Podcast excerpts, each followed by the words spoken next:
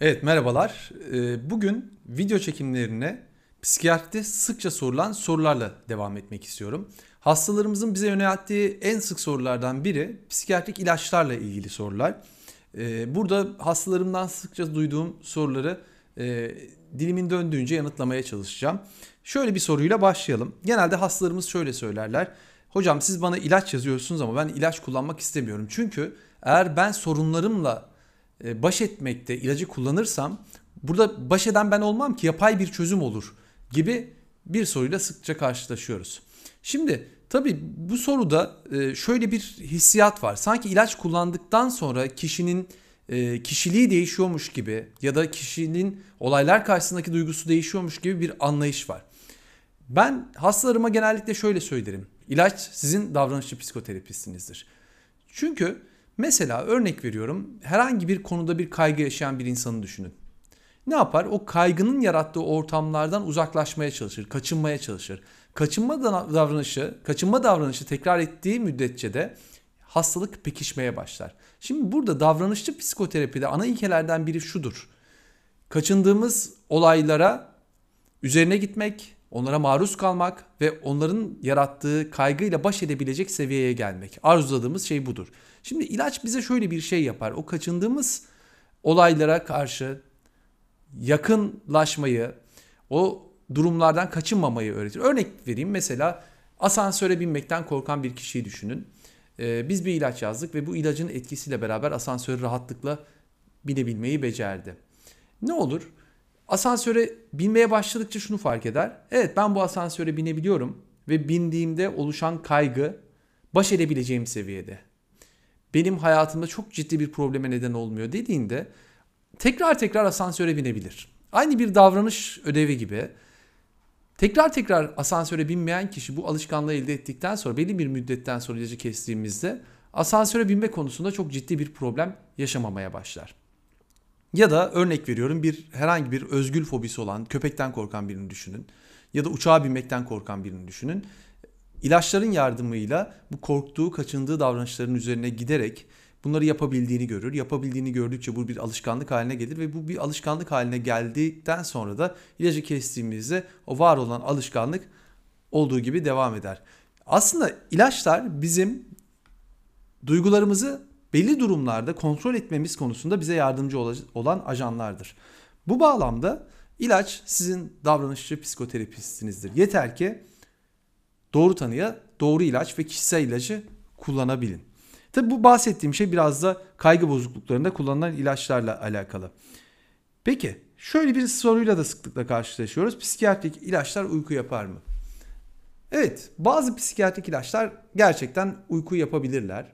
Ee, ama biz genelde uyku yapan psikiyatrik ilaçları uyku problemi de olan insanlarda sıklıkla kullanırız. Ya da sedasyon, sakinleşme ihtiyacı olan durumlarda tercih ettiğimiz ilaçlardır. Bizim ilaçlarımızın bir kısmı da uykuyu açan özelliklere sahiptir. Özellikle depresyon hastalarında uyku ana semptomlardan biri olabilir. Bazen depresyon hastaları uykuya dalmakta zorlanabilirler. Böyle durumlarda uykuya neden olabilecek ilaçları kullanırız.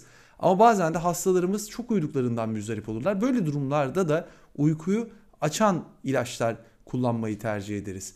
Tüm psikiyatrik ilaçlar uyku yapmazlar. Bazıları uyku yaparlar, bazıları da uykuyu açan özelliklere sahiptir. Eğer doktorunuz size bir ilacı gece kullanmanızı tavsiye ediyorsa muhtemelen bu uyku yapıcı etkisi olduğu için ilacın gece kullanmanızı önerir. Sabah tok karnı almanızı öneriyorsa burada uyku yapmayan ilaç muhtemelen size yazılmıştır. Burada doktorla yaptığınız görüşmelerde lütfen şunu söylemeyi unutmayın. Sizin tedaviden beklentileriniz çok önemlidir. Çünkü psikiyatride tedavi sadece doktorun talimatlarıyla, orderıyla gerçekleşen bir süreç değildir. Hastanın beklentileri de bu anlamda önemlidir. Hastanın beklentileri bizim tedavi düzenlememiz açısından aslında yol gösterici özelliğe sahiptir. Peki yine sıkça karşılaştığımız sorulardan biri psikiyatrik ilaçlar kilo aldırır mı? Tabii şunu söylemekte fayda var. Psikiyatrik ilaçların evet bazıları iştahı açabilme kapasitesine sahiptir, özelliğine sahiptir. Bazı psikiyatrik ilaçlar da iştahı kapatabilir. Bunlar genellikle bizim yan etki olarak gözlemlediğimiz şeyler. Ama tüm psikiyatrik ilaçlar iştah açmaz. Tabii şöyle bir yanlış inanış da var. Sanki sadece ilacın kilo aldırdığına yönelik bir yanlış anlayış var. İlaç tek başına kilo aldırıcı değildir. İlaç iştah açar. Bazen iştah açması istediğimiz de bir özelliktir. Çünkü bazı hastalıklarda iştah kapanabilir e, ve hasta hayattan keyif almama durumu gibi bir şey yaşayabilir. Hayattan keyif almanın önemli bir e, bölümlerinden biri de yemek yemektir. Yemek yemekten, günlük aktivitelerden keyif almak. Hastalarımızın bazıları haz veren davranışlardan uzak durdukları için ki yemek yemekte bunlar dahil böyle bir durumda yemek yememeyi tercih edebilirler. Böyle durumda iştah açan ilaçlar tercih edilebilir ve sağaltımda da faydası vardır. Tabi şöyle bir durum da söz konusu olabilir. Bazen hastalarımız e, yaşadıkları psikiyatrik problemleri bastırmak, bunların üstesinden gelmek için çok fazla yemek yiyebilirler. Böyle durumlarda iştahı kapatan ilaçlar tercih. Psikiyatrik ilaçların hepsi iştah açmaz. İştah açan ilaçlarda da uygun diyet, günlük aktivitelerin düzenlenmesiyle beraber eğer o ilacı kullanmak elzemse kilo problemi kolaylıkça yönlendirilebilir.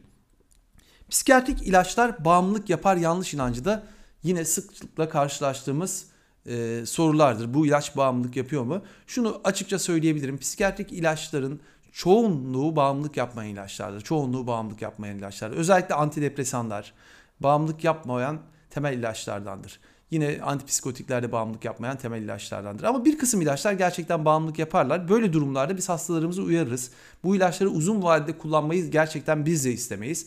Bazen hemen anlık acil müdahale etmemiz gereken durumlar olduğunda bu tarz bağımlılık yapmasına rağmen kaygı giderici etkileri olan bazı ilaçları tercih edebiliriz. Ama bu ilaçların da kullanımı genelde 1-2 haftalık e, bir periyotta sürer. Çünkü aslında ana tedavide kullandığımız ilaç etki edene kadar bu ilacı kısa vadede problemi çözmek için e, bir aracı olarak kullanabiliriz. Bu tarz ilaçları kısa vadede keseriz. Ama psikiyatri ilaçlarının %95'i bağımlılık yapmayan ilaçlardır. Özellikle antidepresan grupları bağımlılık yapmazlar. Bağımlılık yapmadığı için de zaten bu ilaçları biz beyaz reçete yazarız. Normalde bağımlılık yapan ilaçlar yeşil reçete ile kontrol altındadır. E, bağımlılık yapmayan e, psikiyatrik ilaçlar beyaz reçete ile yazılır.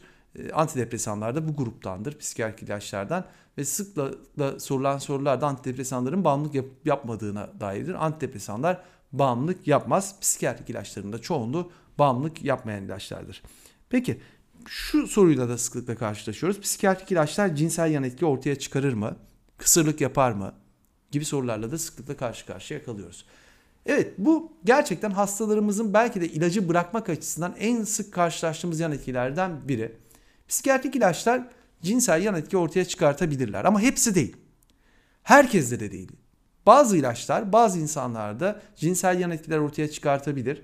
Ama herkese de çıkarmaz. Bazı hastalarımız kullandıklarında herhangi bir cinsel yan etki olmadığını söylerler. Hatta özellikle depresyondaki hastalar depresyon tedavi edildikten sonra aynı yemekte olduğu gibi cinsel eylemden de daha fazla haz aldıklarını söyleyebilirler.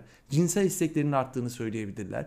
Burada tabii böyle bir yan etkinin olmaması konusunda hassasiyetiniz varsa lütfen bunu doktorunuzla paylaşın. Çünkü cinsel yan etki ortaya çıkarmayan ilaçlar da var. E, şu da önemli bir nokta. Eğer bir ilaçla cinsel yan etki ortaya çıkıyorsa bu ilaç kesildikten sonra ya da doz azalttıktan sonra kısa sürede bu yan etki ortadan kalkar. Kalıcı bir yan etki değildir. O nedenle kısırlık gibi bir duruma da neden olmaz. Yine sıkla, sıkça karşılaştığımız sorulardan biri şu. İlaçtan fayda görmedim hemen kesmeli miyim? İlaçtan eğer fayda görmediyseniz şuna dikkat etmekte fayda var. Bizim ilaçlarımızın çoğu hemen etki etmeyen ilaçlardır. Özellikle antidepresanlar etkililiklerini 14. günden, ikinci haftadan sonra ortaya çıkartırlar ve bir ay, bir buçuk ayda maksimum etkiyi elde ederiz. Hastaların genelde ilaca başlar başlamaz ilacı bırakmalarının temel nedeni hemen yanıt beklemeleri. Bizim ilaçlarımızda hemen yanıt ortaya çıkmaz. Yanıtın çıkması için belli bir müddete ihtiyacımız vardır. Özellikle ilk bir haftada yan etkiler, özellikle mide bağırsak sistemi ile ilgili yan etkiler sıklıkla gözlemlenir. Mideyi huzursuz ettiğinde hastalarımız genelde şunu söylerler. Bir ilaç aldım, fayda sağlayacak dedim. Bir de midemi bozdu ya da başka yan etkiler ortaya çıkarttı derler. Genelde eğer ciddi bir alerjik durum söz konusu değilse ya da herhangi bir alerjik durum söz konusu değilse bu tarz mide bağırsak sistemi ile ilgili yan etkiler oluştuğunda ilacı kullanmaya devam ederseniz bir hafta içinde bu yan etkiler ortadan kalkar. İlacın etkililiği de iki hafta sonra ortaya çıkmaya başlar ve ilacın etkiliği yine e, bir aya kadar bazen bazı ilaçlarda bir buçuk aya kadar e, ortaya çıkar ve maksimum bir etki gücüne ulaşırız. Burada bir ilaçtan hızlıca vazgeçmemek lazım. Çünkü eğer bir ilacın üzerine çizersek bu etki etmedi diye yeteri kadar süre, yeteri kadar dozda kullanmadığımız bir ilacın üzerini çizersek bir daha sonraki yaptığınız psikiyatrik görüşmelerde bu bana ilaç etki etmedi dediğinizde muhtemelen doktorunuz o ilacı tercih etmeyebilir. Ama şöyle bir gerçek var. Belki de uygun dozda, uygun süre bu ilacı kullansanız size etki edebilecek bir ilaçtır. Size fayda sağlayacak bir ilacı repertuarımızdan çıkarmış olabiliriz. Onun için burada biraz sabırlı olmak lazım. İlacın etkisi 2 hafta içerisinde ortaya çıkabilir. Özellikle antidepresan grubu ilaçların etkisi 2 hafta içinde ortaya çıkabilir. Bazı ilaçlarımız hemen etki eder. Bir de tabii bir ilaca başladığımızda biz kademe kademe başlarız. Yani titre ederek başlarız. İlacı keserken de yavaş yavaş kesmek gerekir. Bir anda kesilen ilaçlar bazı çekilme belirtileri yönünde yorumlanabilir. Bu bağımlılık semptomu değildir. Sadece beden bir ilacın kullanımına uyum sağladığı için bir anda kesilen ilaç. Şöyle düşünün her gün kahve içen bir insanın bir anda kahve içmediği zaman onun çekilme belirtilerini yaşayabilir. E, çünkü beden ona göre uyumlanmıştır. E, ama e, yavaş yavaş ilacı kesersek bu çekilme belirtileri ortadan kalkmaz. Tabii bütün bu ilacın başlanması, kesilmesi gibi durumlarda doktorunuza danışmak, doktorunuzdan bilgi almak önemlidir. Çünkü psikofarmakoloji bir sanattır.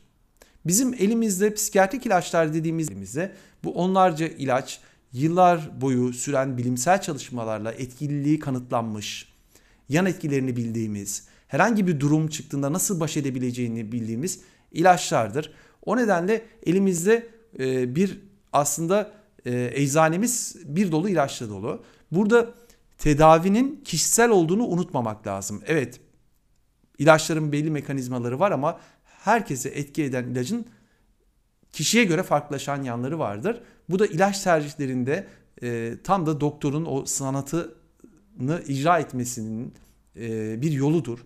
Doktorunuz sizi dinler, sizin beklentilerinizi dinler, sizin geçmişte hangi ilaçtan faydalandığınızı dinler, sizin neler yaşadığınızı dinler ve elinde yan etki, etki profiline göre uygun ilacı seçer. Onun için burada doktorunuz sizden öykü alırken bir taraftan elbette tanı koymak için düşünürken bir taraftan da tedavi sürecini nasıl yürüteceğini düşünür. Yine sıkça sorulan sorulardan biri şu. Bitkisel ilaçlar psikiyatride fayda sağlar mı? Tabii bizim elimizdeki ilaçların eczanede satılıp hastaların kullanabileceği formata dönüşebilmesi için çeşitli bilimsel çalışmalar yapılıyor. Bunu hepimiz Covid sürecinde aşıların bulunmasıyla alakalı süreci takip ederken izledik. Faz 1 çalışmaları, faz 2 çalışmaları, diğer faz çalışmalarıyla beraber aslında ilaçlardan sürekli veriler toplanıyor. Ortaya çıkartabilecek yan etkiler eğer insan sağlığını ciddi anlamda etkileyecek bir durumdaysa onlarca ilaç zaten piyasaya sürülmeden eleniyor. Onun için ilacın üretim süreci gerçekten dikkatli kontrol edilen bir süreçtir. Deneylerle, gönüllülerle çalışıla, yapılan çalışmalarla, daha sonra toplumdan gelen verilerle, çeşitli faz çalışmalarıyla desteklenen verileri içerir. Şimdi bitkisel ilaç dediğimizde aslında bitkisel ilaç diye bir şey söz konusu değil. Bir şey ya ilaçtır ya değildir. Bir şeyin ilaç olması için çeşitli bilimsel prosedürlerle geçip etkililiğinin, yan etkilerinin, zararlarının gözlemlenmesi, kontrollü ve karşılaştırmalı çalışmalarla yapılması gerekir. Bu durumların yapılmadığı herhangi bir madde, herhangi bir şey, herhangi bir bitki olsun olmasın, ilaç olsun olmasın, gıda maddesi olup olmasın bunun etkiliğine dair bir şey söyleyemeyiz. Bazen bitkisel ürünler diyerek, e, zararsız diyerek e, piyasada dolaşan ne bir eczacının, ne bir doktorun, ne de bilimsel çalışmaların kontrolünde olmayan e, ajanlar bazen biliyoruz ki karaciğer yetmezliği gibi durumlar ya da diğer kullanılan ilaçlarla etkileşimler ya da tiroid fonksiyonlarında bozukluklar ya da tansiyonda çeşitli farklılıklar, mide bağırsak sistemiyle ilgili ciddi problemler, kardiyak problemler ortaya çıkartabiliyor. Onun için burada her zaman bu bilimsel bilgiye, algoritmalara güvenmek lazım. Bir ilacın etkililiği kanıtlanmışsa ancak kullanılabilir ve bir ilaç kullanılacaksa muhakkak doktor kontrolünde, doktorun tavsiyesiyle e, geniş anlamda yapılan bir muayene ile, değerlendirme ile karar verilmeli. Ona göre tedavi düzenime, düzenlenmelidir. Unutulmamalıdır ki psikiyatri sadece ilaçlardan ibaret bir branş değildir. Biz psikiyatride hastamızı görürüz, dinleriz, bir tanı koyarız, sıkıntılarını anlarız, ihtiyaçlarını anlarız. Sonra kafamızda aslında bilimsel algoritmalara göre bir tedavi yolu çizeriz. İlaç bunlardan biri. Konuşarak tedavi bunlardan biri. Bazen hastaneye yatırarak tedavi bunlardan biri. Bazen çeşitli davranışsal aktiviteler, öneriler, tavsiyeler bunlardan biri olabilir. Psikoterapi yani konuşarak terapi başta söylediğim gibi bu yollardan biri. Bazen daha farklı hastanede yatılarak tedavisi yapılan yollar da olabilir. Onun için burada uygun tedavi yolunu doktorunuzla beraber konuşarak eşgüdümlü, ortak hedefe yönelen hasta hekim işbirliğiyle karar vermek en uygun yoldur. Psikiyatrik ilaçlar dediğimiz zaman tek bir ilaç grubunu kastetmiyoruz. Psikiyatrik ilaçlar çok fazla ilacı içeren bir gruptur. Ee, bunların hepsinin kendine has özellikleri vardır. Sayfalarca dolusu bunların nasıl etki, her bir ilacın sayfalarca dolusu nasıl etki ettiğine dair elimizde veri vardır. Ana grup olarak antidepresanları sayabiliriz, antipsikotikleri sayabiliriz, duygu durum dengeleyicileri sayabiliriz, kaygı giderici anksiyolitik ilaçları sayabiliriz, uykuyu düzenlemek için olabilecek ilaçları sayabiliriz. Madde kullanımı, maddeyi bırakmak için kullanılabilecek ilaçları sayabiliriz. Bunlar psikiyatride bir yelpaze.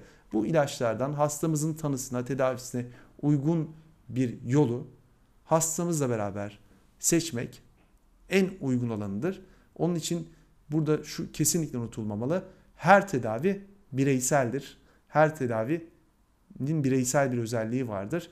Burada hastanın ihtiyaçları ve elimizdeki bilimsel bilgi en önemli araçlardır. Teşekkür ederim beni dinlediğiniz için.